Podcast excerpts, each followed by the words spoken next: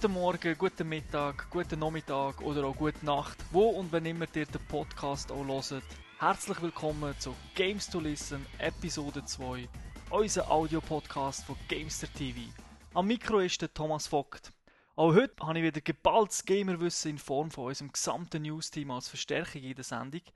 Da wäre zum einen der Alex, unser Hardware- und Buttonmasher-Spezialist. Salut zusammen. Was er zusammenlötet, ist rock solid. Und wenn er mal richtig auf Buttons drückt bei einem Controller, dann könnt ihr sicher sein, dass ihr einen neuen braucht. Ebenfalls heute wieder dabei ist der Thomas AK Säuli oder wie wir ihm sagen, Mr. No Sleep, denn er hat GTA 4 schon durchgezockt, spielt Ninja Gaiden mit einer Hand durch, hat aber mega Mühe mit simplen Quicktime-Events. ja, ciao zusammen. Abgesehen vom Ninja Gaiden gebe ich, sogar, gebe ich dir sogar recht. Die heutige Sendung steht ganz unter dem Motto Ubi Days 08. Wir sind dort gewesen, haben das Ganze angeschaut und sind so begeistert gewesen, dass wir den Franzosen sogar einen Rucksack geschenkt haben. Aber dazu später ein bisschen mehr in der Sendung. Zuerst treffen wir uns wie üblich in der Gamers Lounge und diskutieren über die aktuellen Spiele, die wir momentan spielen.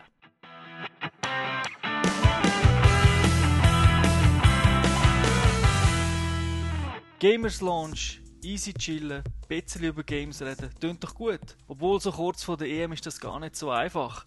Denn so viel Brauchbares ist eigentlich in letzter Zeit gar nicht auf den Markt gekommen und seit dem letzten Podcast ist auch nicht so viel Zeit vergangen. Aber ich hoffe trotzdem, dass jeder etwas zu erzählen hat. Ja, ich mache diesmal gerne den Anfang und äh, ich tue dir jetzt gerade einfach eins widersprechen, weil äh, es ist nicht nichts passiert, trotz WM. EM? Pardon, EM. Und unter anderem ist äh, von Codemasters das Demo rausgekommen von Grid.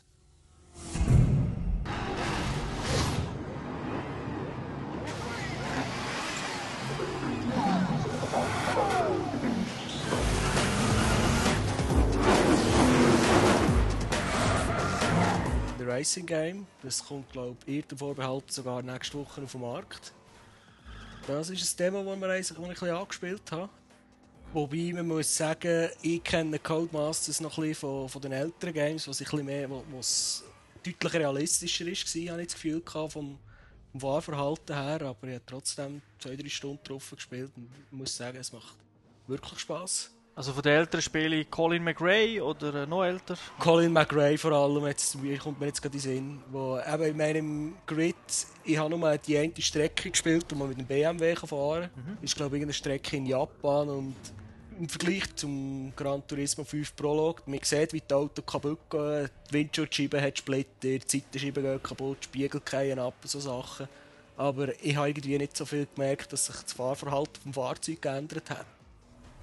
Bei Colin McRae hat man irgendwo ein Pföstchen gebracht und dann hat man es gemerkt. Oh ja, definitiv. Es, ist, es macht extrem Spaß. Es ist von der Fahrphysik sicher viel besser als sagen wir ein GTA. Es ist nicht so arcade-mäßig wie ein Burnout Paradise. Es ist nicht Simulation jetzt gewesen, habe ich das Gefühl gehabt. Aber was ist denn Rallye oder mit was für Autos fahrt man denn da? Das richtige Spiel kenne ich nicht, aber jetzt im Demo hat es äh, ein Auto, da fährst mit einem BMW M3 irgendetwas auf einer normalen Rennstrecke, also das ist Tourenwagenrennen.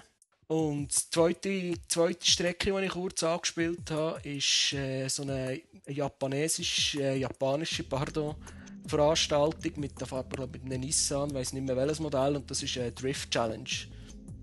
Kommt mir ein bisschen vor wie Tony Hawk's Pro Skater, wo es darum geht, äh, Kombos zu sammeln und Multiplikatoren zu erhöhen. Also es wird einfach bewertet, wie viel, wie lang das der Drift ist, wie knapp das da der, es hat so Pfosten, die die Strecke markieren, wie nach du dort dran bist und dementsprechend erhöht sich der Multiplikator, bis, bis du Fehler machst. und eben, wenn du, sobald du deine Leitplanke reinkesselst oder irgendwo anschlägst oder zu lang gehst, kein Stunt mehr machst in dem Sinn, dann geht der Multiplikator wieder zusammen und am Schluss zählt die Punktzahl. Es ist nicht unbedingt eine Fahrsimulation, also wie Gran Turismo, aber es ist auch nicht arcadig, nehme ich an. Ja, es ist, es ist ein recht guter Mittelweg. Es kommt, also vom Spielen her kommt es mir schon ein bisschen mehr vor wie, wie ein Burnout. Es ist wirklich ein Arcade-Racer vom, vom mein Gespür die Physik ist, äh, du merkst es schon, wie man steuert und alles. Du hast ein sehr gutes Gefühl für das Auto, aber äh, Fahrsimulation. Gut, man kann sehr viel einstellen mit dem, mit dem Schwierigkeitsgrad. Jetzt nicht nur, es geht eben von Bremsassistent, äh, Stabilität, Stabilitätsprogramm, Traktionskontrolle. Äh, man kann sogar die Kamera locken, dass man nur die Kamera im Cockpit hat. Und das erhöht natürlich dementsprechend den Schwierigkeitsgrad. Und dementsprechend bekommt man, so wie ich jetzt das Demo begriffen habe, auch mehr Punkte, wenn man, wenn man, wenn man fährt. Das hat irgendwie noch ein Prestige-System, das ich noch nicht ganz begriffen habe. Ja, da bin ich sehr gespannt, weil äh, ich bin ein grosser Fan vom Vorgänger Drift gsi, wo ja auch von ihnen ist, wo aber mehr Rallye-mäßig ist. Also es ist im Prinzip Colin McRae gsi, aber halt ohne seinen Namen. Ja. Ich habe dort keine Demo gespielt, sondern halt nur das fertige Spiel und das ist aber doch sehr simulationslastig gewesen. Schon. Ja, es ist nicht wie äh, eben wie GT gsi, aber es ist doch sehr äh, sehr simulationslastig. Aber vielleicht ist das jetzt anders beim Grid, ja. Was mir noch aufgefallen ist, ist, dass äh, die Controls, also mit dem, mit dem äh, normalen Controller, ich habe es auf der PlayStation 3 gespielt, sind also recht äh, diffizil, also es ist, es ist heikel. Mir passiert es recht schnell, dass ich, dass ich sofort zu viel Gas gebe, vor allem wenn man Traktionskontrollen aus, ausgeschaltet hat. Und auf der Rennstrecke, die ich gefahren bin, jetzt zwei, drei enge Kurven drinnen und das ist dann sehr verheerend. Also es, es wäre doch eher noch ein Spiel, wo man simulationsmäßig mit einem Steuerrad und Gaspedal habe ich das Gefühl, besser bedient ist als mit dem Analogcontroller. Ja, langsam musst du das Steuerrad kaufen, oder? Schon für GT5 würde es sich ja lohnen. Ja, im Steuerrad wärst du sicher noch besser bedient. Das ist auf jeden Fall so. Okay, also du meinst, jeder, der sich interessiert für Racing Games, sollte das mal anschauen, am besten das Demo abladen. Auf jeden Fall, also das Demo sicher und ich habe das Gefühl, die meisten Leute werden also ich kann doch fast eine Kaufempfehlung rausgeben dafür. Okay, hast du sonst noch etwas gespielt? Ähm, ich habe noch ein Demo abgeladen aus dem PlayStation Store. Das, ist, äh, das nennt sich Rocketman Axis of Evil.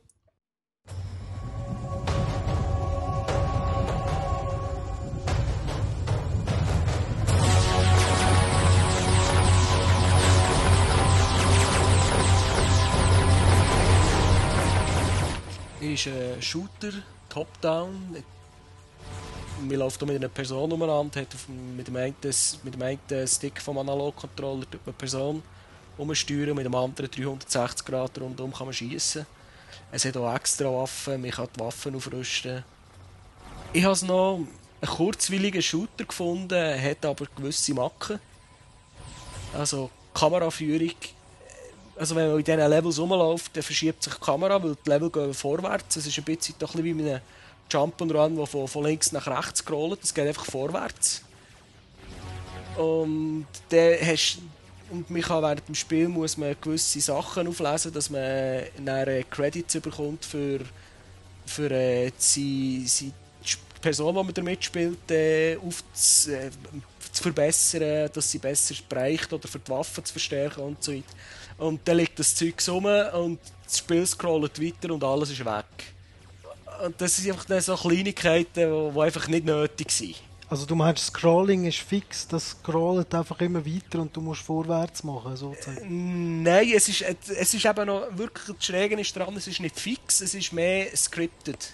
Ah, okay, wenn du einen bestimmten Punkt erreichst, dann fährt er einfach an von scrollen, sozusagen. Genau, oder wenn du kommst in einen Raum rein, es, kommt, es kommen bla bla bla x hunderte Gegner und wenn du den letzten abgeschossen hast, scrollt es weiter. Mhm. Ja, das klingt jetzt aber nicht gerade ähm, wie das Gale vom Ei. ja, also das muss man sagen, das, ist, das habe ich nicht wirklich gut gefunden. Und die Story, die dazu ist, äh, ich drücke es jetzt blöd aus, zwei zwei Männer oder zwei Leute am Abend im Pub, die zu viel Bier trinken, können sich auch so eine Story ausdenken. Wahrscheinlich ist sie sogar noch lustiger. Und sie wird einem präsentiert im Comic-Stil mit den Figuren, die kommen und mit Sprechblasen. Aber man kann es fortdrücken zum Glück. Also, man, man wird nicht gezwungen, sich das anzutun. Ich habe mir die ersten zwei oder drei Sequenzen ich mir angeschaut. Sie gehen dann noch recht lang. Und dann habe ich einfach die Schnauze voll gehabt, weil die nächste ist, es einfach fortdrücken. Das war sogar im Tutorial, wo sie das Zeug erklären. Und das war so mühsam und so langatmig. Weg damit. Kann man äh, Koop oder Multiplayer unterstützt? Irrtum vorbehalten hat es eine Multiplayer-Option im Menü, aber da bin ich nicht ganz sicher. Vermutlich ist die wie üblich auf der Playstation, du spielst nacheinander. Mit dem gleichen Controller. ja.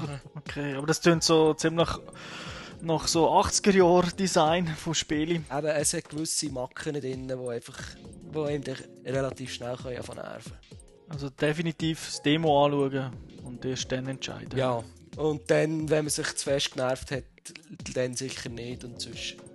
Okay. Und? Ja. Und gespielt, ja, der GTA 4. Eben, wie schon eingangs erwähnt, die Story durchgespielt.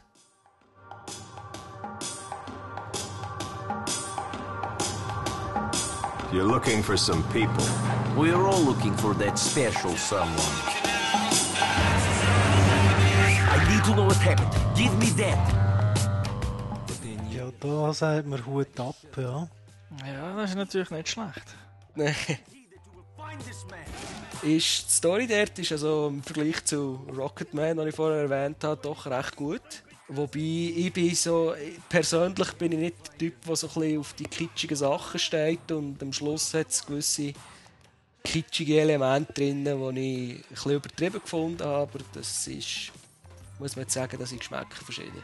Was heisst ähm, durchgespielt? Bedeutet das, du hast 100% geschafft oder? Äh? Nein, äh, für 100% da muss man noch sehr viele andere Sachen erledigen. Also alle, da hat es noch ziemlich viele Missionen, die man für verschiedene Leute machen kann, die nicht zu der Story zählen. Und die muss man, glaube ich, gemacht haben. Dann hat es in der ganzen Stadt äh, verschiedenste Sachen versteckt, wie äh, Stunt-Jumps für so Schanzen, wo man muss mit dem Auto oder mit einem Töpf drüber blocken mhm. Die muss man alle gefunden haben. Jetzt weiss ich nicht, ob das 100 oder 200 sind. Dann hat es äh, in der ganzen Stadt äh, Tuben versteckt, die irgendwo hocken, irgendwo auf einem Geländer oben oder am Boden oder auf einem Turm. Die muss man alle abschießen. Das sind, zwei, das sind 200 Stück, das weiß ich. Also, ich habe die Story durch ein paar Side-Missions gemacht und bin auf 73 Uh, da hast du also noch etwas bis 100. He? Also 100 werde ich nicht schaffen. Ja, das tönt. Gehst du, gehst schon jetzt auf? ich gebe schon jetzt auf, ja. Weil, und jetzt für die, die nicht zulassen das ist ein Spoiler-Alarm, wenn man den Story-Modus durch hat. Bekommt man den Zugang zu einer Webseite im Game selber.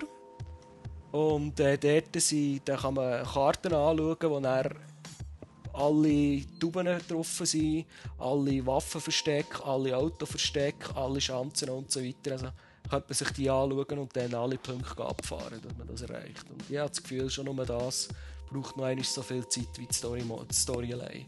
Map kannst du nur im, also im Internet laden, anschauen oder kannst du die dann immer aufrufen mit diesen eingezeichneten Punkten? Also im Spiel innen habe ich sie nur können anschauen, wenn ich in ein Internetcafé gefahren bin und dort auf die Webseite gegangen bin. Ah, dann musst du es im Prinzip also schon merken, wo die ganzen Sachen sind. Ja, ja, ja. Also ich habe nicht herausgefunden, dass man jetzt das irgendwie auf das äh, Navigationssystem, also auf die Karten, die man sonst hat, hätte können übertragen. Ich meine, sie liefern ja eine Karte mit, auf Papier kannst du einzeichnen.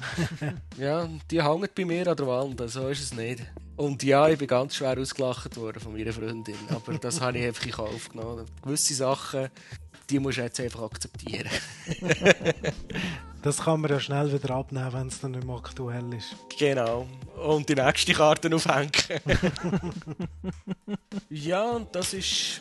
Ja, das war etwa das, gewesen, was ich noch gespielt habe. Ja, das klingt nicht schlecht. Das klingt nicht schlecht. Und was war auch noch? Gewesen? Was habe ich noch kurz angespielt? Äh, Rainbow Six. Äh, wie heisst das Spiel komplett? Vollständig? Warte jetzt.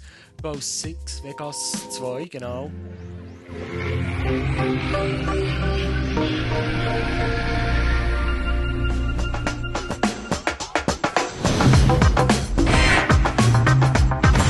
Las Vegas.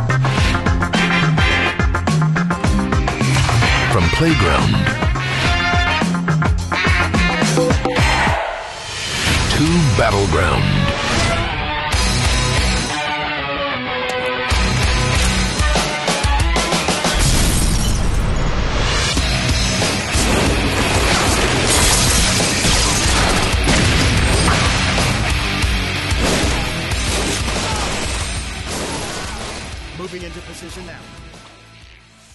Das habe ich auch wieder angefangen. Also ich habe, da, ich habe die Story selber nur im Coop-Modus gespielt und jetzt habe ich Singleplayer und neues auch wieder angefangen. Und, was ist so dein Eindruck? Ähm, also von diesen Fehlern, die jetzt ihr zwei unter anderem erlebt habt im Coop-Modus, die sind im Singleplayer nicht auftaucht. Tom Clancy's Rainbow Six Vegas 2. Es ist ja auch noch ein Patch rausgekommen, wo wir auf Version 1.20 Wobei ich muss sagen, ich habe eine importierte Version, ich habe nicht äh, die Schweizer Version von diesem Spiel. Wo ich aber nie gelesen habe, nie irgendetwas gefunden habe, was jetzt das verbessert oder verändert hat. Und ja, das Spiel als solches. Ich hoffe, es hat ein paar Bugs gefixt, weil äh, es ist also teilweise unspielbar gewesen. Also, Ja, Also ich habe mich da zeitweise sehr aufgeregt gehabt, dass vor allem der Audiobug, also du hast das Maschinengewehr gehört, weiterschießen, obwohl niemand mehr geschossen hat. Das hast du dann nachher müssen so weit gehen, dass die Lautstärke runtergeschraubt hast und dann hast du einfach nicht mehr mitbekommen vom Rest.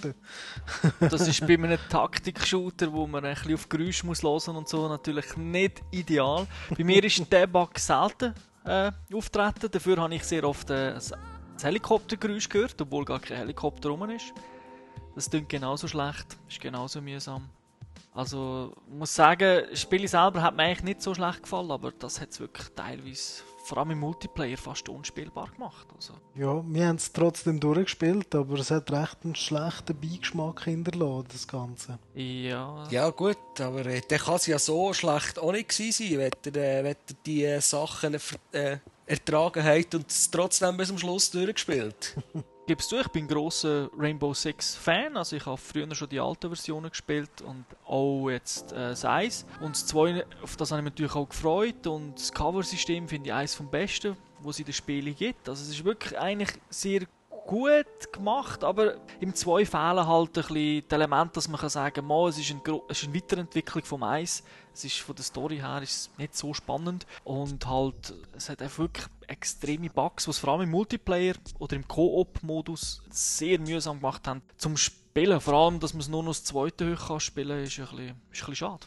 Definitiv, ja. Ja, weil es, es mit der Zeit ist es ein bisschen langweilig, wenn die eine Person beide äh, Computerassistenten muss steuern und dann halt immer sagen, laufen der Tee, gehen rein, schmeißen Granaten rein. Es macht am Anfang Spaß, aber so mit der Zeit denkt man, ah, es wäre doch einfach geiler, wenn wir das nur mit den Kollegen machen können. Müssen wir ihnen auch nicht alles sagen, ich meine, wir sind ja selbstständig.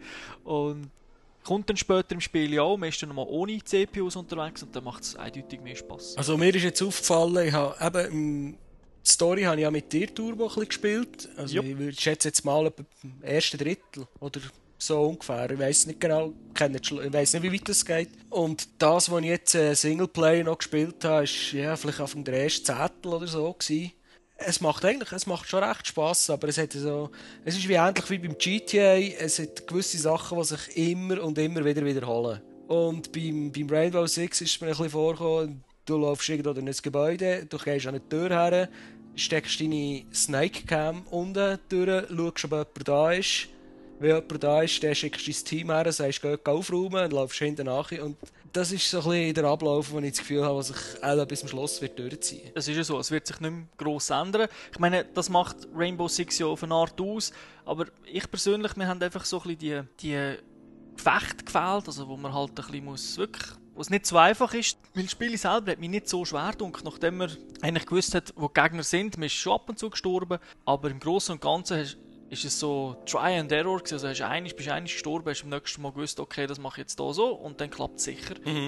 Das hat mich ein bisschen gestört und halt eben die, ähm, die Bugs, also es sind so Kleinigkeiten, es ist nicht nur Soundbugs, es sind auch Sachen wie zum Beispiel, wenn man das zweite hoch spielt im Code-Modus und der, der es hostet, der, der behaltet Speicherstand, also wenn ich, ich, wo jetzt das gehostet habe bei uns zwei, habe dann dort können weitermachen im Prinzip, wo wir aufgehört haben, während du hast ja müssen von vorne anfangen.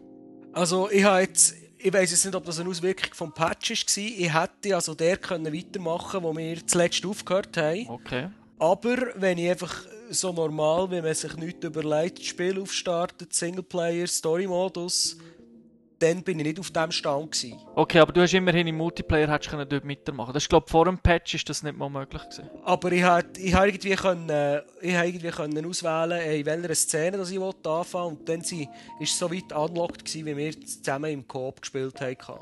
Okay, das ist das etwas, was sie jetzt gefixt haben. Aber aus meiner Sicht hat das halt schon Von Anfang an eigentlich können drin sein.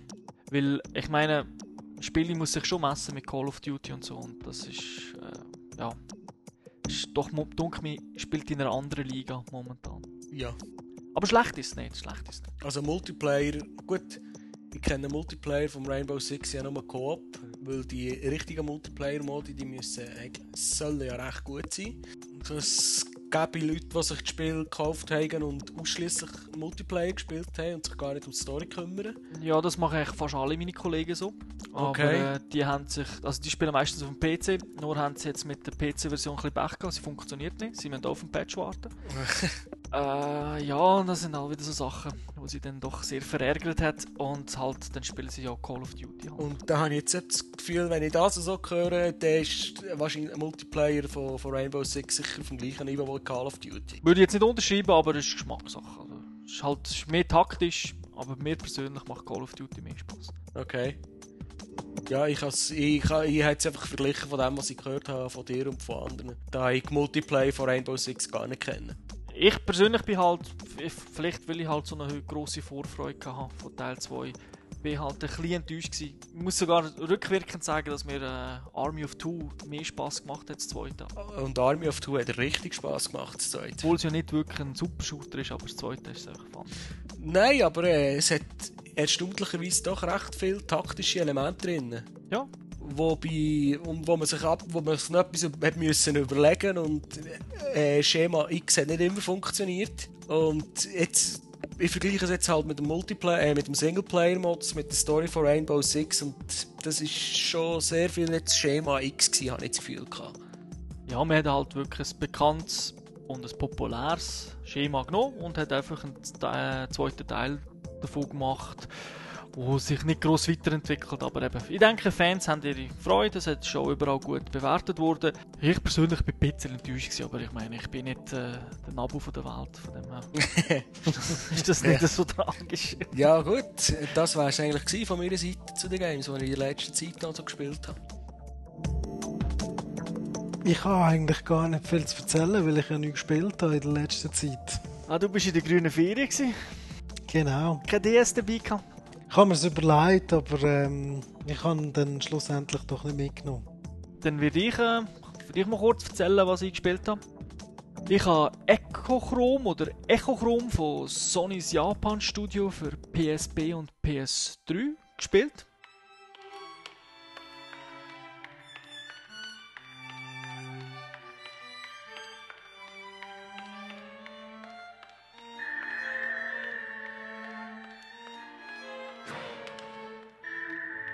Das ist ein Puzzlespiel, kommt mit minimalistischer Grafik daher, ist komplett in Schwarz-Weiß und hat klassische Musik.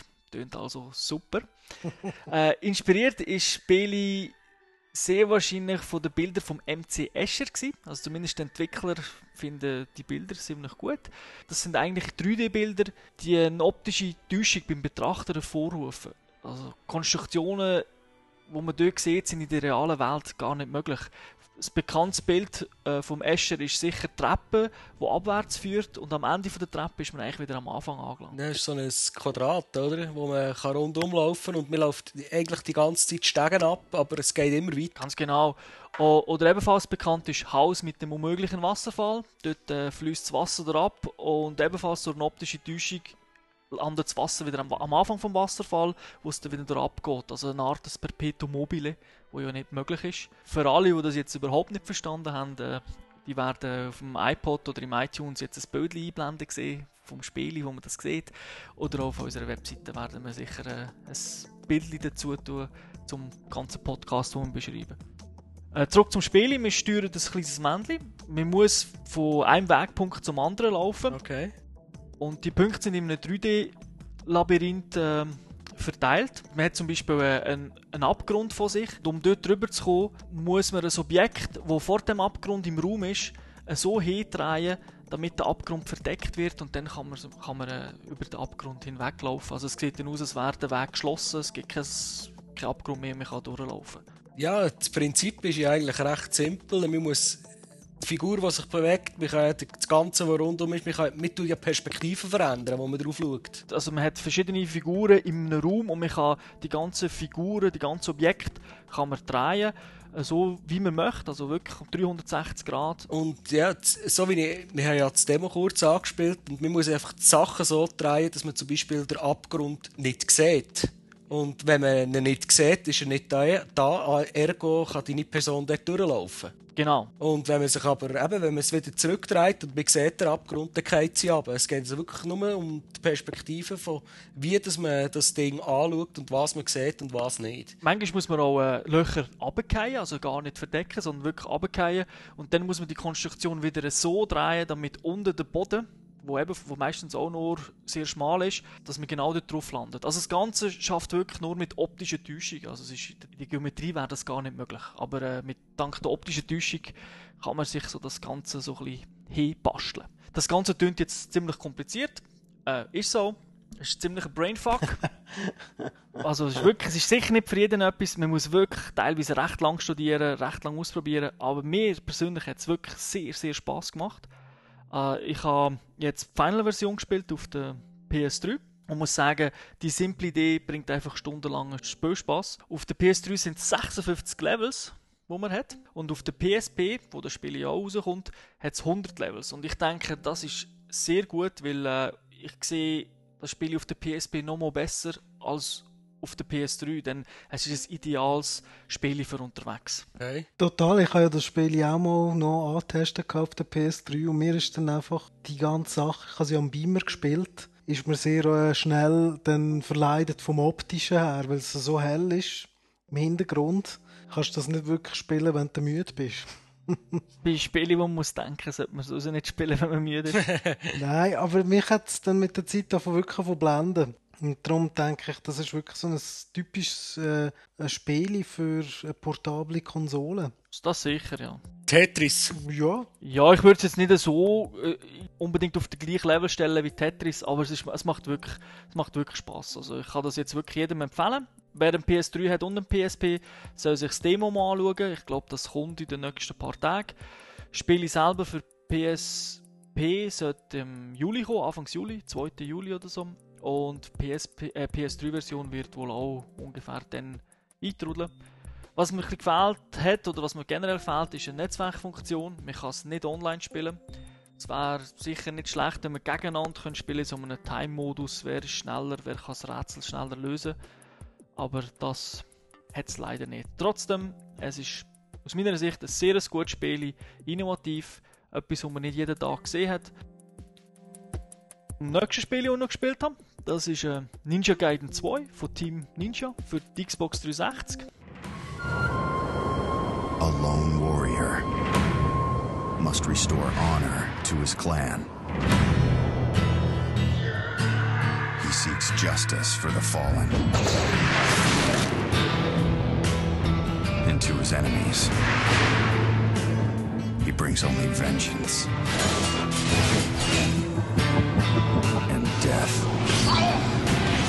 gibt es jetzt auf, dem Xbox Marktplatz ein Demo. Der Download ist etwa 800 Mega groß. Und wir haben auch schon die Final-Version bei uns. Der Raffi hat die. Er wird das auch testen für die nächste Sendung, die am 19. Juni sollte bei uns auf der Webseite sein, beziehungsweise auch im Regionalfernsehen läuft. Ich selber habe jetzt nur die Demo-Version gespielt und äh, hat aber schon einen guten Eindruck gegeben, um was das eigentlich geht. Ninja Gaiden 2. Exclusively on Xbox 360. Vengeance is coming. June 2008. Für Leute, die die letzten 20 Jahre unter einem Stein gewohnt haben, äh, vielleicht kurz etwas zur. Das Spielprinzip ist eigentlich recht simpel. Jetzt bei den neueren Versionen sieht, sieht man das Ganze aus der Third-Person-Sicht. Das ist eine 3D-Welt und man läuft halt um und vermöbelt verschiedene Ninjas durch Drücken von verschiedenen Tasten. So sogenannte Kombos. Aber man kann auch, zumindest am Anfang kann man auch einfach ein bisschen wild drauf, drauf losdrücken, aber später ist das dann äh, nicht mehr wirklich möglich. Also spätestens beim ersten Boss hört das auf. Genau. Äh, es gibt auch Geschicklichkeitseinlagen, wo man über äh, Abgründe springt oder über Wände säckelt, so, so quer. Aber es ist kein äh, Jump'n'Run. Also die Jump'n'Run-Elemente sind sehr selten, kommen aber vor und machen das Ganze ein bisschen abwechslungsreich. Vergleichbare Spiele sicher mit Devil May Cry von Capcom oder God of War von Sony, wobei der grosse Unterschied liegt sicher im Schwierigkeitsgrad, denn äh, Ninja Gaiden ist einfach schon im Easy Level relativ schwer im Vergleich zu diesen beiden genannten Spielen. Ich schätze mich jetzt nicht als behindert ein, was Videogames angeht, aber der Schwierigkeitsgrad habe ich so recht happy gefunden.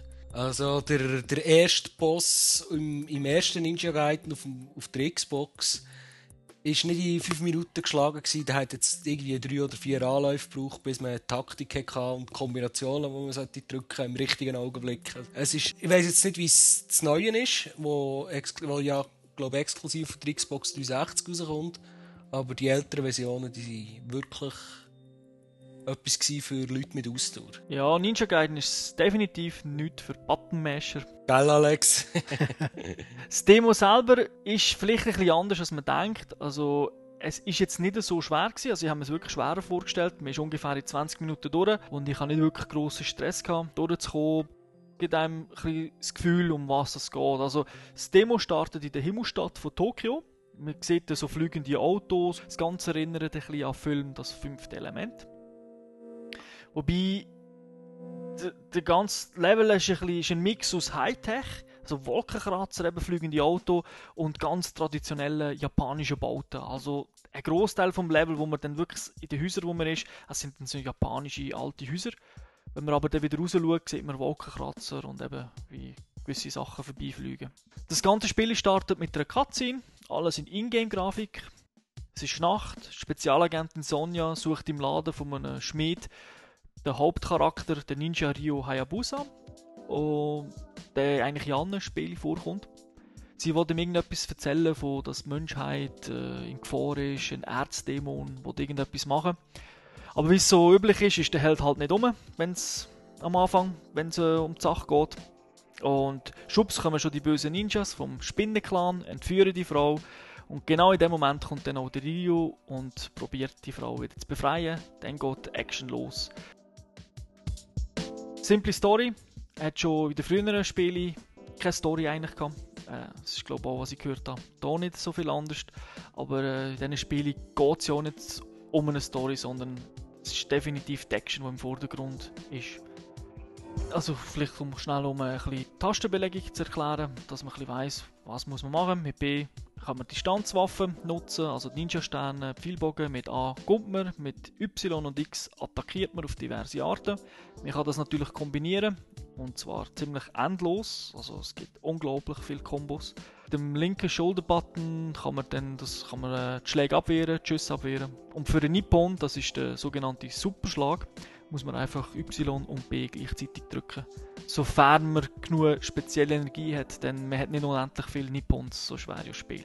Ein bisschen zu einfach. Kurz zu der Tastenbelegung, die ist und vorbehalten noch genau gleich wie im, Origi also wie im ersten Ninja Gaiden. Als Waffe hat man im Demo gerade das Drachenschwert. Das kennt man schon aus den anderen Ninja Gaiden. Zum Drachenschwert, das ist, ist das nicht die Waffe, die man gesucht hat im ersten Spiel. Ich habe es gemeint, äh, also ich habe es leider nie zu Ende gespielt, und, aber es ist, ich kann mich noch so schwach erinnern, dass es die ganze Zeit, ich habe es auf Englisch gespielt, um das Dragon Sword gegangen ist, also eben um das Drachenschwert.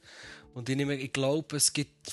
Es, äh, eben, die Story ist so richtig gut, dass ich mich noch sehr gut daran erinnern kann. Es gibt eigentlich keine. Also muss man uns, nicht, müssen wir uns wirklich nicht vormachen. Die Story ist birrenweich und sie ist auch im zweiten Teil noch birrenweicher.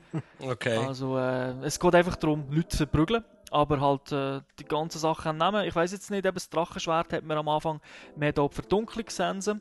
Das ist so, sieht aus wie ein riesiges Schwert, wenn es am Rücken hat, ist aber wirklich ein Sense mit einer grossen Reichweite, recht stark. Dann gibt es die sogenannten Falkenklauen. Das sind so kleine Messer, die man äh, an der Hand hat und an den Füßen. Sehr stark im Nahkampf, aber halt äh, nicht ideal, wenn man viele Gegner auf Distanz will bekämpfen Und später kommt man dann noch so einen Metallstab über, da weiss ich den Namen nicht. Er hat vorher so einen Dreizack. Der ist ziemlich stark und mit dem habe ich dann auch eigentlich die ganze Zeit mehr oder weniger eigentlich gespielt bis zum Ende wirklich gelungen im Vergleich zu, zur Vorgängerversion ist äh, die Menüführung bzw. die Waffenwahl. Das Ganze macht man jetzt nämlich per Digipad und nicht mehr einfach mit Startdrücken ins Inventarmenü gehen, tausend Sachen auswählen, sondern das kann man jetzt alles per Digipad machen, ohne dass man Spiele muss unterbrechen muss. Das nützt wirklich im Spielfluss. Das Ganze geht schneller, man kann alles auswählen und wer gleiches Menü will, mit Start kann man jederzeit immer noch das alte Menü aufrufen.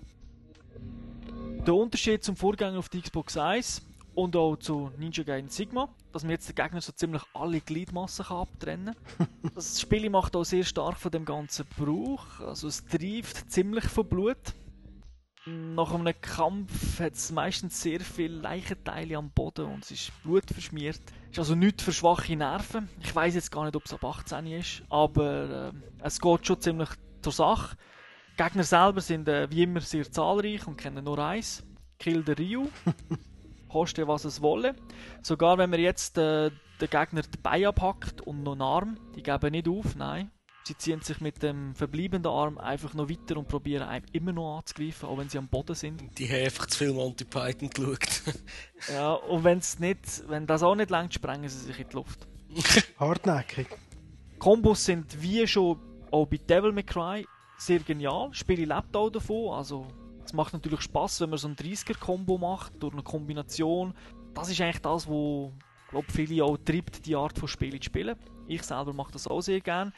Also ich persönlich finde Devil May Cry als Serie ein bisschen besser als, äh, als Ninja Gaiden. Das liegt aber eben daran, dass die ganze Menüsteuerung in der alten halt ein bisschen, teilweise ein bisschen genervt hat. Ist jetzt aber eben besser und muss sagen, man hat wirklich sehr Spaß gemacht. Grafisch hat sich nicht so viel da. Also Ninja Gaiden auf der Xbox ist damals grafisch einfach ein absoluter Top-Titel Ich sage mal auch für das Ninja Gaiden Sigma, das ich auf der Playstation 3 gesehen habe, zu dem Zeitpunkt, wo es rausgekommen ganz weit, äh, nein, nicht ganz weit, aber zuoberst. Die Grafik wirkt ein bisschen, ein bisschen clean heutzutage. Sie wirkt ein bisschen so, sie hat ein bisschen einen Look von, von CGI, von vorgerenderten Sachen, obwohl natürlich alles Echtzeit ist. Es ist vielleicht nicht mehr ganz State of the Art und was halt wirklich auch störend ist bei dem Spiel, das ist aber schon vorher der Fall gewesen, sind Kameraprobleme. Das heißt, man muss die Kamera ständig nachjustieren. Man sieht sehr oft Gegner nicht, wo das sie angreifen, weil man halt in die falsche Richtung schaut. Und vor allem, wenn man dann Kämpfe macht gegen 4, 5, 6 oder 10, 15 Gegner gleichzeitig, verliert man halt ein bisschen die Übersicht und man muss ständig die Kamera nachjustieren. Das geht zwar per Knopfdruck oder man kann auch mit dem Analogstick machen. Aber das ist wirklich eine grosse Schwäche vom Spiel und persönlich habe ich das Gefühl, das ist beim Teil 2 ein bisschen schlimmer geworden als beim Teil 1. Ich weiß nicht warum, vielleicht äh, weil mir los ist. Es ist wirklich aufgefallen. Es ist aber etwas, was das Spiel nicht wegen dem schlecht macht, sondern es ist halt einfach es stört. Man würde sich eigentlich erhoffen, dass man so nach, einem, ja, nach mehreren Teilen, dass man das langsam in den Griff bekommt. Aber auch die anderen Titel, die wir genannt haben, Devil May Cry oder eben God of War, haben das Problem teilweise auch. Wobei ich finde, bei Ninja Gaiden ist es am extremsten. Vielleicht für Hardcore-Fans ist es sicher enttäuschend, eben, dass sich das grafisch nicht wirklich weiterentwickelt hat. Vor allem, wenn man so schaut, auf der PS3 ist äh, das letzte Ninja Gaiden Sigma, das ist eigentlich eine 1 zu 1 Version von der Xbox 1. Einfach grafisch aufpimpt und ein paar Level dazu, aber es ist, wirklich, es ist das gleiche Spiel, es ist nichts Neues. Gewesen ist in 1080p gelaufen. Die Version hat nur eine Auflösung von 1120 x 585, also läuft nicht einmal mit 27p. Äh, wird aber von der Xbox natürlich upscaled auf 1080, wenn es muss sein. Äh, man sieht das im Spiel nicht an. Das wollte ich nur sagen, weil die Leute das teilweise interessiert. Bei Halo ist das der Fall, gewesen, bei Haze ist das der Fall, bei GTA 4 ist das der Fall, Call of Duty auch. Das sind alle Spiele, die eigentlich gar nicht in 720 laufen, sondern ein bisschen unten dran. Aber äh, macht das Spiel nicht schlechter, die Grafik sieht gut aus. Es ist jetzt grafisch sicher nicht unbedingt besser als die Sigma-Version, aber spielerisch ist es wirklich absolut top. Genau. Und ich kann das wirklich nur jedem empfehlen, wenn ihr den Podcast hört. Sehen ist es dann schon aus. Dann habe ich noch äh, Boomblocks von EA für ein Wii gespielt. Oh. From Steven Spielberg and Electronic Arts comes the ultimate blockbuster. Boom blocks you can throw. You can grab. You can blast. You can rule. Demolish over 300 levels. Meet over 30 crazy characters. And adventure through five action-packed worlds in single or multiplayer action. This May. Build anything you can imagine. Then, Ja, das ist das neue Spiel von Steven Spielberg, wo der Alex ja im letzten Podcast so lange gelobt hat. Und ich habe gedacht, gut, wenn er so lange lobt, dann schaue ich doch das mal an. Äh, Ich gehe jetzt nicht weiter darauf ein, weil wirklich Alex hat wirklich erklärt, wie Spiele funktioniert, um was das geht. Wer das möchte wissen, der soll unseren letzten Podcast anhören. Aber ich muss sagen, ich bin wirklich stumm. Das Spiel ist gut, also mir gefällt es. Aus meiner Sicht ist es eines der besten Puzzle- und Geschicklichkeitsspiele auf dem Wii, die es momentan gibt. Vor allem, die in letzter Zeit rausgekommen sind. Ich kann eigentlich sagen, Steven Spielberg ist da sicher ein Blockbuster gelungen. Für einige wird es sogar besser sein als der neue Indiana Jones. Es ist definitiv gut. Also Multiplayer, Singleplayer. Können wir eigentlich eine Kaufempfehlung abgeben. Das wäre es eigentlich von mir. Ja, gut. Okay, dann kommen wir jetzt zum Hauptteil von der Sendung.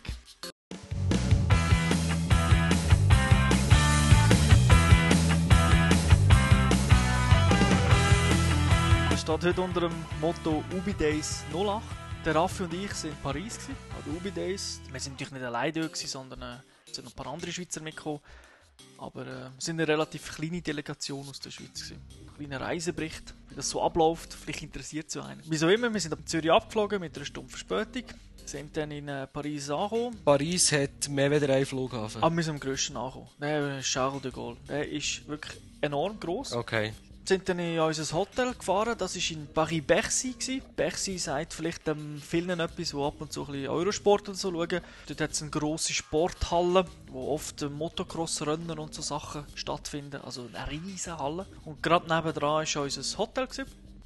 Dann sind wir mit dem Gar ins Louvre gefahren. Das hat doch länger gedauert, als man gedacht hat, weil wer vielleicht sich aufregt am Morgen, dass in Zürich der Milchbuck verstopft ist, der sollte vielleicht nicht mit dem Auto auf Paris, weil dort ist 24-7 alles verstopft und für 10 Meter hat man eine halbe Stunde und mit einem Gar hat man sowieso 20 Mal länger. Also die ganze, das hat anderthalb Stunden gedauert vom Hotel bis dorthin und es ist jetzt kilometermäßig nicht, nicht so wie gewesen. Wir haben es wirklich gerade auf den letzten Drücker geschafft. Ubisoft hat dort äh, eine grosse Halle gemietet. Keine fünf Minuten später nach dem Anmelden ist dann die Pressekonferenz losgegangen. Das ist dann so in einem Saal, gewesen, so mit Lichtshow, wie man sich halt so eine Pressekonferenz vorstellt. Das sind äh, Entwickler dort, gewesen, die über die neuen Spiele geredet haben. Sie teilweise auch kurz vorgeführt haben, wobei man sehr oft nur einen Trailer gesehen. Brothers in Arms hat wieder so einen Colonel dabei der in dem, für das Spiel als Berater zur Verfügung steht. Der war auch letztes Jahr schon gewesen und der hat dann mit dem Publikum wieder so, so Militärsprüche, Durchhalteparolen gemacht. So ein Drill-Instruktor sozusagen. Ganz genau, sind aber das mal nicht so gut angekommen, weil er hat das Gleiche schon letztes Jahr. Die meisten sind ja auch schon mal gewesen und haben dann gefunden, schon gut. Ja, ja, den Spruch kennen wir schon. Weiter. Ja, dann die, das hat ungefähr eine Stunde gedauert, anderthalb Stunden. Wir haben es ja auch auf unserer Webseite angekündigt. Das Ganze ist ja gestreamt worden auf ubiday.com, wenn ich nicht falsch liege. Mehrzahl, glaube ich, ubidays.com. Dort haben wir das Ganze können anschauen. Es war also wirklich gut gemacht, sehr professionell. Sie haben alle ihre neuen Spiele gezeigt, also zumindest fast alle. Also Überraschung ist sicher am Schluss der Trailer zu Beyond Good and Evil 2. Der Trailer ist auch auf unserer Webseite. Dann nachher ist es weitergegangen mit dem Nachtessen, beziehungsweise gerade eine Party. Es hat mehrere Buffets gehabt, man konnte essen. Französische Köche haben da irgendetwas in die Hand gedrückt. Sie haben einen grossen Töckeli-Kasten für etwa 20 Personen gleichzeitig. Das war sehr lustig. Am 10 Uhr oben ist es dann eigentlich interessant geworden. Und zwar hat Ubisoft ein Spiel organisiert, also ein, ein richtiges Spiel, wo man mit richtigen Menschen spielt und nicht Videospiele. Und zwar hat das im Stil vom Da Vinci Code, kennen vielleicht ein paar das Buch oder den Film, sollen stattfinden, weil im Buch und der Film fängt ja im Louvre an und man hat halt dort äh, irgendetwas nachspielen. Da haben wir im ganzen Louvre rumlaufen, Mona Lisa anschauen, äh, ohne dass müssen anstehen. Ich muss sagen, es war eine sehr coole Sache von Ubisoft. Da haben sie, sie natürlich ein bisschen wollen, die Journalisten ein bisschen, ein bisschen indirekt gut stimmt, dass vielleicht die Spiele, die sie am nächsten Tag zeigen, beziehungsweise wo man dann selber kann spielen kann, dass man, wenn die auch nicht so gut sind, dass man dann gleich an das Event zurückdenkt und sich sagt, ah, aber der Louvre war geil gewesen. Dann sind wir heim, haben den Artikel geschrieben, morgen zu morgen dann, und sind dann gerade wieder zurück. Beziehungsweise der Gar ist vorgefahren, also der Shuttle, für äh, wieder in den Louvre. Und wir sind dann dort eingestiegen. Haben äh, 20 Minuten in dem Bus bzw. Gar gewartet. Das war pumpsvoll gewesen mit Journalisten. Und dann irgendwann hat der Chauffeur dann gefunden, äh, er fahre dann gar nicht an Louvre, sondern er fahre irgendwo anders hin. Wir sollen doch aussteigen. Äh, haben wir natürlich gemacht. Alle Leute schon das Gepäck dabei, weil wir ja direkt wieder äh, haben wollen zurückfahren wir alle schnell raus und dann ist es passiert. Wir haben den Rucksack mit dem Filmmaterial und so liegen, oben, in so einem Schäftchen. Ja, dann ist ein Japaner eingestiegen und die sind losgedüset. Fünf Minuten später ist dann unser Gar gekommen, plus noch ein paar Taxis, riesig Chaos auf jeden Fall. Wir sind dann eingestiegen, Louvre gefahren, haben dann dort festgestellt, dass äh, eben die Tasche weg ist. Was ein bisschen doof ist, weil wir äh, das Mikrofon und den Kopfhörer drin hatten. Das Mikrofon ist manchmal noch gäbig, wenn man äh, etwas möchte sagen Das haben wir halt nicht gehabt. Alles Material vom ersten Tag ist weg gewesen. Wir sind dann wir haben dann mit ähm, dem Schild, das ist der Schweizer Ubisoft Beauftragte gewesen, das Ganze angeschaut. Der hat dann ein bisschen rumtelefoniert und wir haben dann tatsächlich den Rucksack gefunden. Die Japaner haben also den liegen im Prinzip im Gar. Und der ist dann auch am Schluss zurückgekommen. Mit, aber wir sind dann halt schon in der Schweiz gewesen, haben wir uns müssen nachschicken. Am zweiten Tag hat man dann eben können die Spiele wirklich selber anspielen. Das Problem war ein bisschen, es sind nur jeweils etwa vier Spielstationen pro Spiel gewesen. Und bei 1200 Leuten ist das ein bisschen wenig. Dann kommen wir jetzt zu den Spielen, die wir äh, gespielt haben. Da wäre zum einen ähm, Far Cry 2. Das Spiel ist von Ubisoft Montreal. Ist eigentlich der zweite Teil von Far Cry, wie der Name schon sagt, wo aber ja nicht von Ubisoft selber entwickelt worden ist, sondern von Crytek. Das sind die, die später äh, Crisis gemacht haben für Electronic Arts. Die haben sich also irgendwie mit Ubisoft verkracht oder haben sich gelöst und haben dann ein Spiel für Konkurrenz im Prinzip entwickelt. Ubisoft hat aber den Namen dürfen behalten, jedoch nicht die Engine. Und hat dann aber äh, Ubisoft Montreal gefragt, ob sie da nicht eine Engine können coden und die haben doch sehr, sehr eine gute Engine gebaut. Das Ganze nennt sich Dunya Engine und die Engine erlaubt es eigentlich so ein Open-World-Konzept zu machen. Also wie man von GTA kennt, also auf Grand Theft Auto. Die Engine hat, kann 50 Quadratkilometer rendern, also im Prinzip in dem Fall, das Spiel spielt in Afrika, afrikanische Steppen, Dschungel, all die Sachen, an einem Stück. Also wirklich, das ganze Far Cry-Spiel hat ungefähr eine Größe von 50 Quadratkilometer und man kann frei umfahren, umlaufen.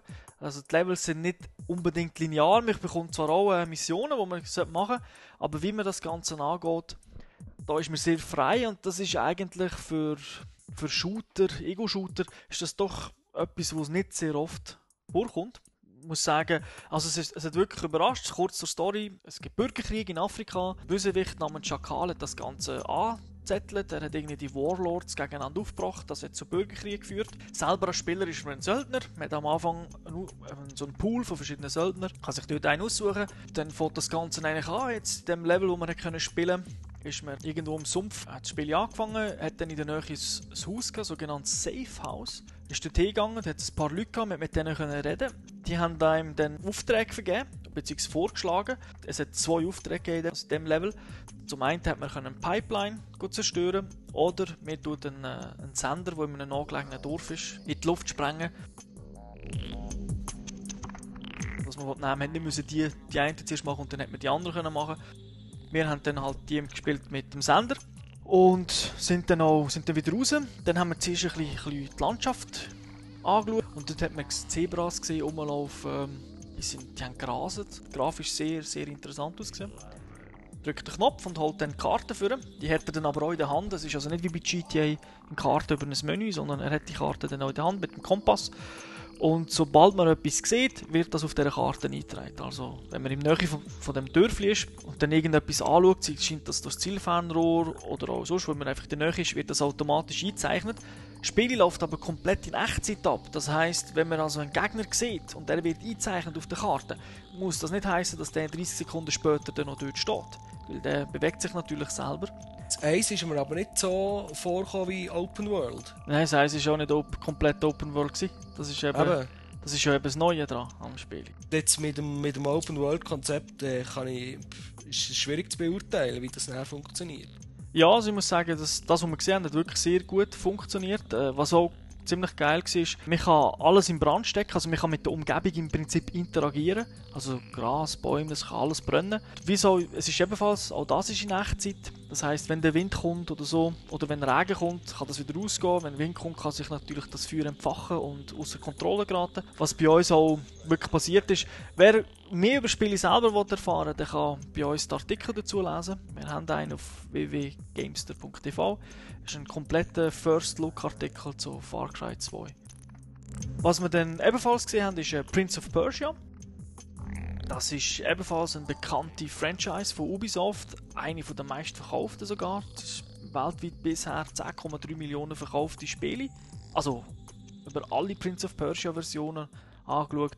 Es ist auch immer sehr gut bewertet. Die meisten Spiele haben irgendwelche Awards bekommen von Game Magazine, weil sie sind auch meistens sehr gut. Bis bisher sind es sehr, sie ist so ein bisschen eine Mischung aus Jump'n'Run, Geschicklichkeit und die letzten sind auch sehr actionlastig, also ein bisschen 3D, God of War mäßig auf dem Wii zumindest und auch dort das ist sehr gut gewesen. Äh, das Spiel sollte auf der Assassin's Creed Engine basieren, hat aber einen Cell-Shading-Look.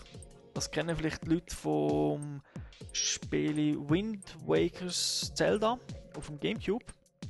Oder auch 13, das ist ein Shooter, den es mal gegeben hat für äh, PC und auch Xbox. Oder ganz früher Jet Set Radio auf der Dreamcast, oder? Oh, Jet Set Radio, wow. Speziell an dem Spiel ist, dass man nicht allein spielt jetzt, sondern man hat einen weiblichen Charakter als Kilf, Kilfin. Die Figur sieht so ein bisschen aus wie aus Final Fantasy. Es hat das Figur sein, die einem hilft. Leider kann man zum Spiel selber nichts sagen. Sie haben nur einen Trailer gezeigt.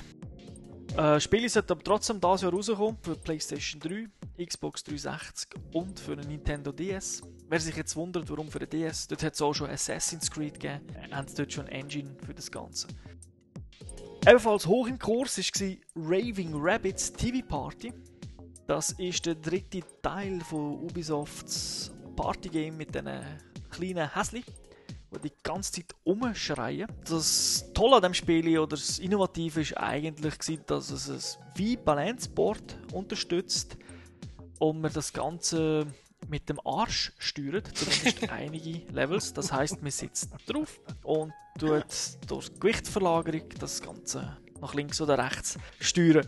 Das Ganze war wieder lustig. Gewesen. Natürlich, äh, es hat keinen richtigen Schlitten gegeben, sondern der Schlitten war eine umdrehte Kuh. Gewesen. Und der Hase war auf dieser Kuh oben. Gewesen. Und dann ist man über eine Schanze gesprungen, hat Tanz gemacht. Dann, hat, dann sind natürlich so Gesten eingeblendet worden, die man mit dem, mit dem V-Mode und mit dem Nunchuck ausführen Es hat einen Punkt gegeben. Und wenn man wieder gelandet ist, hat man ebenfalls wieder mit dem, mit dem Arsch weitergesteuert. der, der zweite Level, den sie noch gezeigt haben, war ein Tanzlevel. Gewesen. Also so Musiklevel, wo man hat müssen nach so der Musik sich bewegen, beziehungsweise den Nunchuck und die V-Mode bewegen. Das Witzige war, dass wir äh, das vierte hoch gleichzeitig können spielen Das ist natürlich lustig.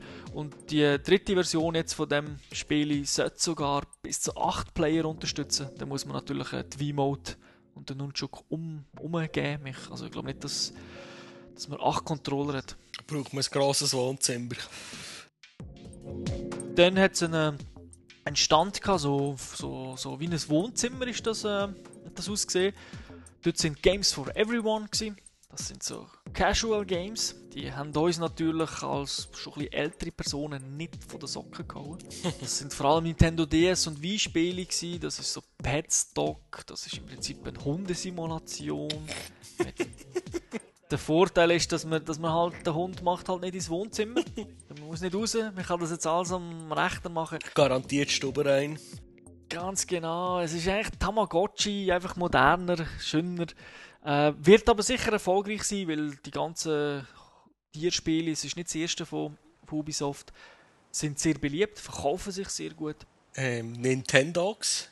Von wem ist das? Das ist von Nintendo selber. Äh, Von Nintendo selber, ja. das war ja ein riesen Verkaufsschlager, gewesen, oder? Das war dem DS ein absoluter Verkaufsschlager. Gewesen. Das Petstock ist jetzt für eine Wii. Gewesen. Aber im Prinzip, äh, es gibt auch Cats, es gibt auch Spiele, wo, das heißt wirklich nur Cats, dann gibt es die Variante Dogs. Also, es gibt eigentlich fast alles, es fehlt nur noch Hamster.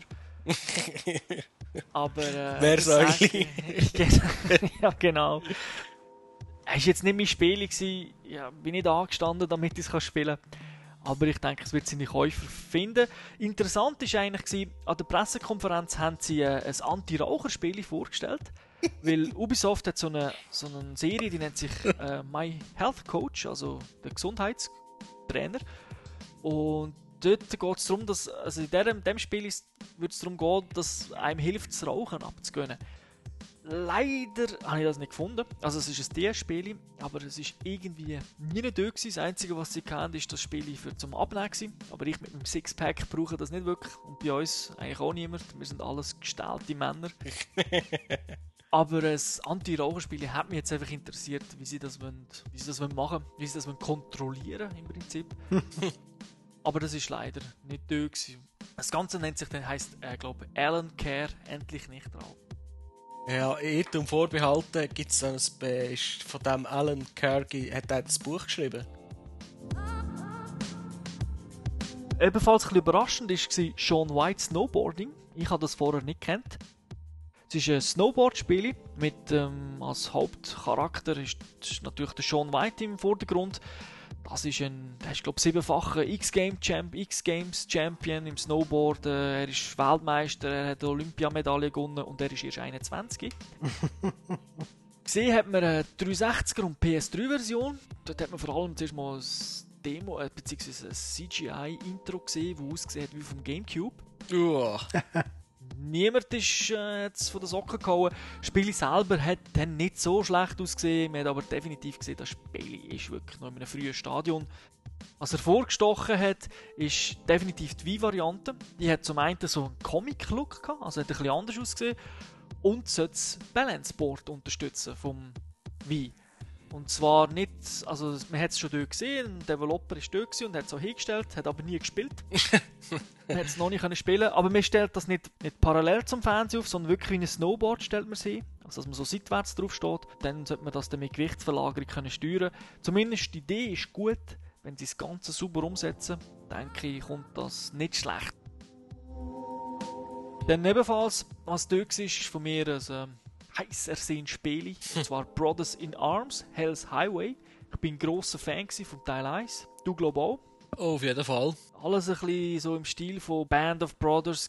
Billy ist, ist an Bands of Brothers angelehnt, zumindest die ganze Gefühlssache. Also man ist halt mit, mit Leuten dort zusammen im Krieg, man muss jetzt halt zusammen als Team arbeiten. Kameradschaft ist im Vordergrund. Das hat das Spiel eigentlich aus meiner Sicht recht gut übergebracht, vor allem für ein Videospiel. Das ist ja nie so einfach, dass man sich dort um eigentlich um die Leute ein bisschen kümmert. Also meistens sagt man sich, pff, ja, mir ist der Hauptcharakter eigentlich egal. Aber da muss ich sagen, ist, also auf der Xbox 1 damals ist das wirklich ziemlich geil gewesen, oder auf dem PC. Eine reale Schlacht nachher, die Operation Market Garden, die grösste Luftlandemission aus dem Zweiten Weltkrieg. Aber das, was sie gezeigt haben, ist ein bisschen ja, hat mich jetzt nicht von der Socken gehauen. Das Problem war halt, es ist ein Ego-Shooter, Unreal 3 Engine und man hat es Nacht gespielt. Das heisst, man hat genau nichts gesehen. Da hat's, damit man noch weniger gesehen hat, es noch geregnet. Dann ist der Präsident von, äh, von Gearbox Software, das sind die, die Spiele für Ubisoft entwickeln, ist gestanden, der Randy Pitchford, und hat die ganze Zeit erzählt, wie jetzt da im Hintergrund 50.000 Deutsche sich dort nach links bewegen und dort und und dort andere kriechen dort runter. und du hast, bist mit dem Controller dort gestanden hast nur gedacht, wo? Ich sehe nichts. Redest du mit mir oder ist das gleiche Spiel? Weil du hast wirklich nichts gesehen. Klar, du hast natürlich schon zwei Meter weit gesehen und hast ein Auto oder irgendetwas gesehen. Wir waren in der Stadt, gewesen, äh, spielt im Zweiten Weltkrieg. Aber von dem, was er erzählt hat, von, dem, von dieser ganzen Story, Hintergrundgeschichte, ist halt gar nichts sichtbar auf dem Bildschirm. Ich glaube das, dass das wirklich dort ist, weil man hat auch im Trailer und so gesehen, dass es so Tageslevel gibt, wo man ein bisschen mehr sieht. Aber so die ganzen Sachen wie man kann halt alles, man kann so ziemlich vieles kaputt machen. Also wenn man sich, wenn man Deckung nimmt hinter einem, äh, einem Haken, einem Holzhaken oder so, äh, oder hinter einem Tisch, wo es Holz ist, dann kann man wegschießen, der geht nicht groß Deckung. Das sind so einzelne Punkte, wo man wirklich nur die Mauer kann wegschießen, also nicht so, dass man alles kann kaputt machen kann. Ist aber alles in diesem Level eigentlich nicht rum gewesen. Es ist zum Beispiel um einen Vergleich gegangen, ich habe mich beklagt beim Rainbow Six, dass alles stereotypisch immer das gleiche Schema X. Also man macht A, B, C, D, E und dann ist der Raum aufgeräumt oder was auch immer. Und bei etwas, was mir wirklich völlig entgegen dem also, ist reingekommen, ist dann äh, Brothers in Arms auf der Xbox.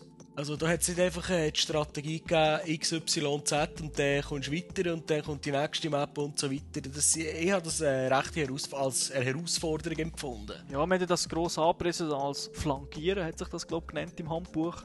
Ja, ja, genau, genau. Und darum für mich Brothers in Arms 2, auch wenn du jetzt erzählst, dass bei den Ubisoft Days relativ scheiße ist präsentiert wurde, für mich ist das irgendwie so ein Geheimtipp und rein von der Story her hat mich Brothers in Arms der erste Teil zum Beispiel mehr überzeugt als jetzt ein GTA 4. Ich mache den Quervergleich, ich habe, uns selber ist jetzt hier beim Laveren passiert, dass wir es verwechselt haben mit der mit der Filmserie von, von Steven Spielberg, Band of Brothers. Und uns ist jetzt mehrmals passiert, dass, dass wir das verwechselt haben.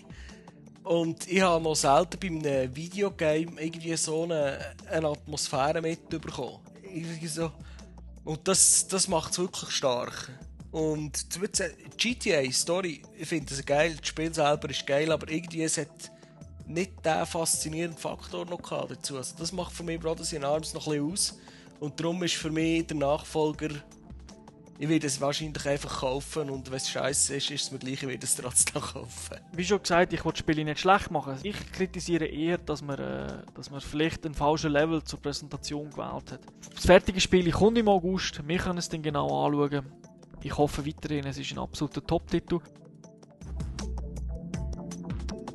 Wir haben ebenfalls ein First Look mit ein mehr Informationen auf unserer Webseite. Wie auch zu Sean White oder zu den Games for Everyone haben wir überall ein einen längeren Text. Wer also mehr wissen will, soll sich das mal genau anschauen. Dann haben wir äh, natürlich Ubisoft üblich Tom Clancy Titel. Zwei oder drei? Wie viel haben sie vorgestellt von Tom Clancy Serie? Sie haben zwei vorgestellt. Ja, der dritte hat gefällt, genau. Ja, einer von den bekannten, und zwar Tom Clancy Splinter Cell, ist nicht rum gewesen. Aber äh, sie haben zwei Titel gehabt. Da wäre zum einen Tom Clancy's Hawks, also H-A-W-X geschrieben. Billy selber ist Ubisoft Bukarest. Ein Arcade-Flug-Simulator, also Simulation steht hier im Hintergrund.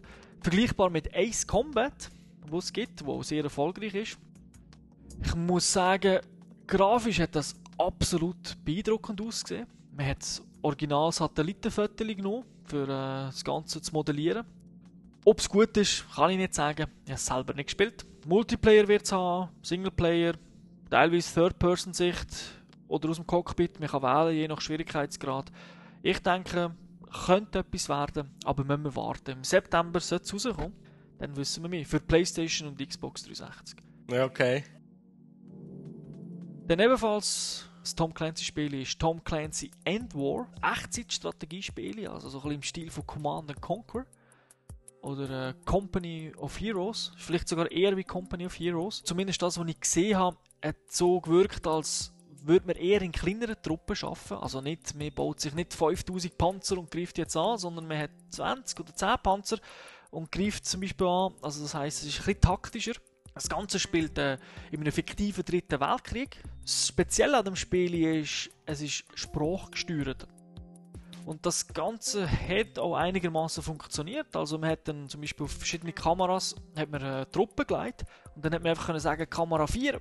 Das Ganze ist rausgezoomt, ist zum zu den Truppen, wo der Kamera 4 zugeordnet sind, hat relativ geil ausgesehen, weil man auch so ein bisschen das Feeling bekommt von der Distanz, wo, wo, vom Schlachtfeld, wo sind die einzelnen Truppen jetzt verteilt. Ja. Ob es denn wirklich funktioniert, sehen wir dann halt wirklich, wenn es draußen ist. Das Ganze wird in China entwickelt. Sieht aber wirklich interessant aus. Also für RTS-Fans denke ich, wenn Steuerung kommt, könnte es etwas sein.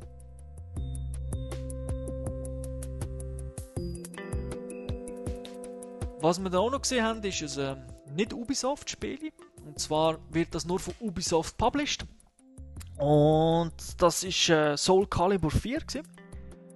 Das Spiel ist von Namco entwickelt. Das ist so ein Fight-Spiel, das man so kennt wie Street Fighter man, hat einfach Waffen im Vergleich zu, zu Street Fighter. Was speziell war, ist, dass äh, die Xbox-Version wird äh, den Yoda als Special Character haben zur Auswahl und PS3 wird den Darth Vader haben. Das liegt ein bisschen daran, dass der Yoda ein grünes Lichtschwert hat, halt ein bisschen Xbox grünes Logo und Darth Vader schwarz äh, passt halt zur PS3.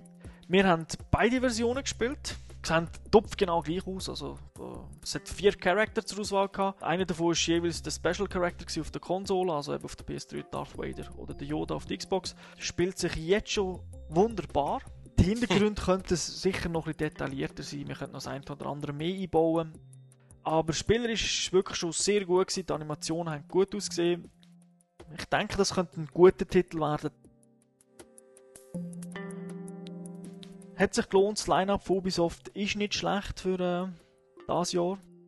Also, gut, dann kommen wir zum letzten Teil von der Sendung. Das wäre News.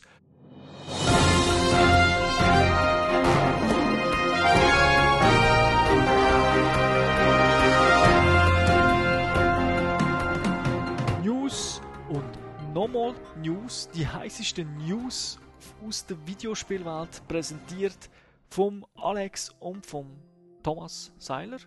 Ich hoffe, ihr habt zumindest News. Ja, eben, Brücke zum Dreamcast. ja, dann, dann, dann mach die Brücke mal. Eines der genialsten und besten Spiele, was es vom Dreamcast gegeben hat, sich, ist Shenmue gesehen. Ich weiß nicht genau, wie man das ausspricht. Shenmue. Und das ist eins von den ersten, doch, nicht. um noch einen Bogen zu schlagen, Open-World-Spiel gewesen. Also so wie es jetzt, jetzt Far Cry sollte sein oder wie so GTA 4 und das 3 auch schon war. Halt, das Ganze spielt irgendwie in Japan. Eine Story, die so um Rache geht. Um irgend... Ja, die Story ist eigentlich recht nebensächlich, finde ich nicht. Es, ist... es gibt zumindest Gerüchte mittlerweile, dass doch noch eine dritte Version soll rauskommen von diesem Spiel. Es überrascht, weil äh, ich weiß, bei den Fans ist das Spiel ja sehr beliebt, aber es ist eigentlich ein Flop gewesen. Also finanziell hat das damals so viel gekostet und hat sich so schlecht verkauft, dass es mich überrascht, dass man das jetzt nochmal bringt. Also das Spiel ist...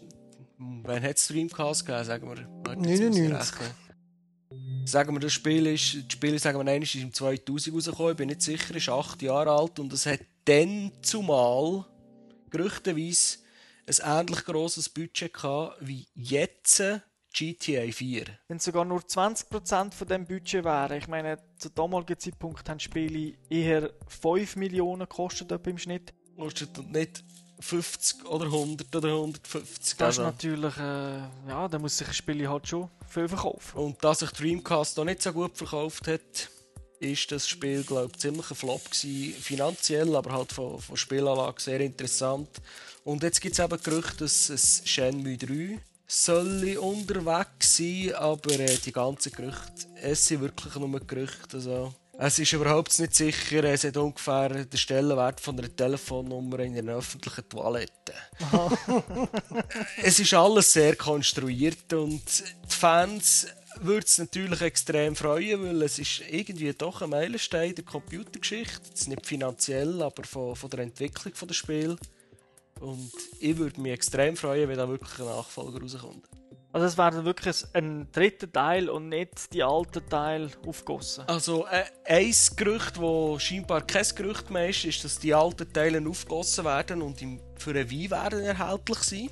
Aha, aber da- also für den Wein kommt es raus. Das freut ja schon mal. Ich meine, es hat nicht jeder einen Dreamcast gehabt. Nein, vor allem, wenn ich denke, dass äh, Shenmue 1, glaube auf drei äh, GD-ROMs äh, dahergekommen ist, oder zwei, wo ich Richtig, ja, genau. ja, wo irgendwie je etwa 1 GB gefasst hat, frage ich mich dann schon, wie sie das auf dem Wii mit dem knappen Speicher dann irgendwie unterbringen.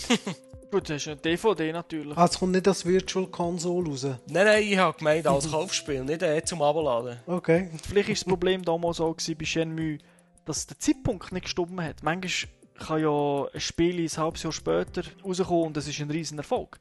Ich denke, das ist wie so oft äh, Sega und Marketing hat einfach nicht wollen sein. Der Dreamcast ist zu Grund gegangen, das Spiel ist nie richtig äh, vermarktet worden. Das ist etwas halt für grosse Fans geblieben. Ich kann mich erinnern, am Schluss hast du können das Gemini für 5 Franken im Wühltisch kaufen, oder? Und es ist eines der besten Spiele, wo, wo je gemacht worden ist. Also sehr subjektiv und ich bin subjektiv, was das angeht. Ja, also ich denke, Fans werden Freude haben und die, die es nicht kennen. Da würde ich sagen, alle Zuhörer gehen in den Laden, kaufen den Wein und warten, bis Shenmue rauskommt. Oder kaufen es am besten zusammen. dann. Oder kaufe ich den gebrauchten Dreamcast? ja, hat ein bisschen mehr Zukunft. Ja, ich habe natürlich wieder eine, eine News zu meinem Lieblingsthema, nämlich Call of Duty 4 Map Pack. Es hat sich, gut, die meisten wissen das sicher schon, aber es hat sich jetzt etwas da. Nach ja, vier Wochen knapp äh, nach dem Debakel, dass die Schweizer Maps nicht funktioniert haben mit der Schweizer Version oder der deutschen Version, hat sich jetzt doch Sony dazu gerungen, dass sie alle Map Packs im Shop anbieten. Also es sind jetzt im Moment vier Map Packs online, Englisch, Deutsch und Französisch und glaube noch Italienisch. Bei jeder steht der Blesscode, also am besten nimmt man den Rücken vom, von der DVD, schaut, wie der Code drauf ist und sucht sich dann das richtige Map Pack raus. Von Sony Schweiz haben wir gehört, dass äh, das Geld für die Leute, die es falsch gekauft haben, zurückerstattet wird. Ich habe es probiert, äh, die Hotline hat sich sehr uneinsichtig gegeben. Sie haben gesagt, äh, das Geld, äh, das ich zum Zeitpunkt gekauft habe, wo es schon publiziert war, für welchen Code oder für welche Version das Spiel das Map-Pack ist, wird man nicht zurückerstattet. Das ist aber eigentlich komisch, weil unsere PR-Abteilung von Sony zurückgeschrieben hat, dass sie das Geld zurückerstatten werden, damit man das Neue kaufen kann. Genau, ich habe das eben auch so angesprochen. Sie haben dann gesagt, es sei nicht so. Sie haben da andere Richtlinien mit der Zeit noch das ist ja etwa schon das sechste, siebte Telefonat bezüglich dem Debakel, das ich mit der Hotline führe, ist mir das auch ziemlich gleich. Ja, also es überrascht wieder, dass, ich meine, die Hotline ist ja in Deutschland, wir haben die Informationen aus der Schweiz bekommen. Es ist halt schon ein bisschen traurig, dass äh, die linke Hand nicht weiss, was die rechte macht. Das ist einfach Sony Europa, tut mir leid. Und nein, ich hole nicht aus zum Rant, weil sonst laufen eure Festplatten voll. Ja, und dann bleiben wir gerade bei der. Sind wir ehrlich, so Region Locking, das ist ja einfach äh, ist scheiße. Muss man klar so ausdrücken. Region Locking bei einem Zusatz müssen wir nicht diskutieren. ja, und ähm, weitere News für PS3 ist äh, die Firmware 2.4, wo es Gerüchte gibt dafür, davon. Und zwar äh, soll bald, also das sprich noch bevor Metal Gear Solid released wird am 12. Juni, soll äh, eine neue Firmware rauskommen für PS3, wo das Ingame XMB, also das ist eigentlich das Cross-Media Bar, also eigentlich das Menü von der PS3 äh, bietet und auch Trophies soll haben. Also Trophies für, sind für die, die es nicht wissen, äh, das ist das gleiche wie auf der Xbox 360 Achievements. Das sind sozusagen äh, Auszeichnungen, die man kann holen kann, wenn man bestimmte Sachen bei einem Spiel erfüllt. Gut, dann denke ich, machen wir mal die Release-Liste für die kommenden Games in diesem Monat, für die einzelnen Plattformen. Fangen wir bei den Sony-Produkten an, weil wir sie ja jetzt ein bisschen best haben, nehmen wir sie jetzt dafür am Anfang. Da wäre PSP, also PlayStation Portable. Da kommt am 9. der Monat ATF Offroad Fury Pro raus und Everybody's Golf 2. Am 18. der Monat kommt wohl das Hammerspiel für PSP raus. Das ist Crisis Core Final Fantasy 7. Mal schauen, ob das bei uns auch äh, den Verkauf der PSP wird anheizen. In Japan hat das wirklich äh, massiv Hardware verkaufen lassen. Tag später, am 19. Riveria, The Promised Land. Das ist so ein Adventure-Spiel von THQ. Oh Mann, sorry. Dann ebenfalls am gleichen Tag kommt Superbike World Champion 2008 raus. Das ist von Codemaster. Nicht ganz klar. Ich habe zwei Daten. Eben eines wäre am 2. Juni, äh, 2. Juli äh, der Monat und ein Datum ist der 30.06. Das wäre Echochrome für PSP, das was wir ja am Anfang äh, besprochen haben. Dann gehen wir zur PlayStation 2. Die hat ja in der letzten News nur ein Spiel bekommen. Das Mal haben wir doch ein paar mehr. Also es gibt doch noch ein, zwei Spiele für die schon ältere Konsolen. Da wäre am 11. der Monat NASCAR 09 von EA, Racing Simulation.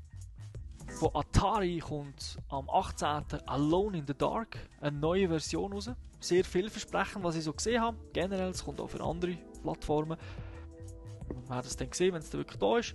Am 19. kommt ebenfalls äh, für die Plattform Superbike World Championship raus, 08. Ähm, und am gleichen Tag auch Soul Nomad and the World Eaters. Dann am 25. diesen Monat kommt Zwei- Guitar Heroes Aerosmith raus. Das ist ein Add-on 06, oder? Guitar Hero mit neuen Songs. Dann zum Film, der momentan in den Kinos läuft, kommt Kung Fu Panda.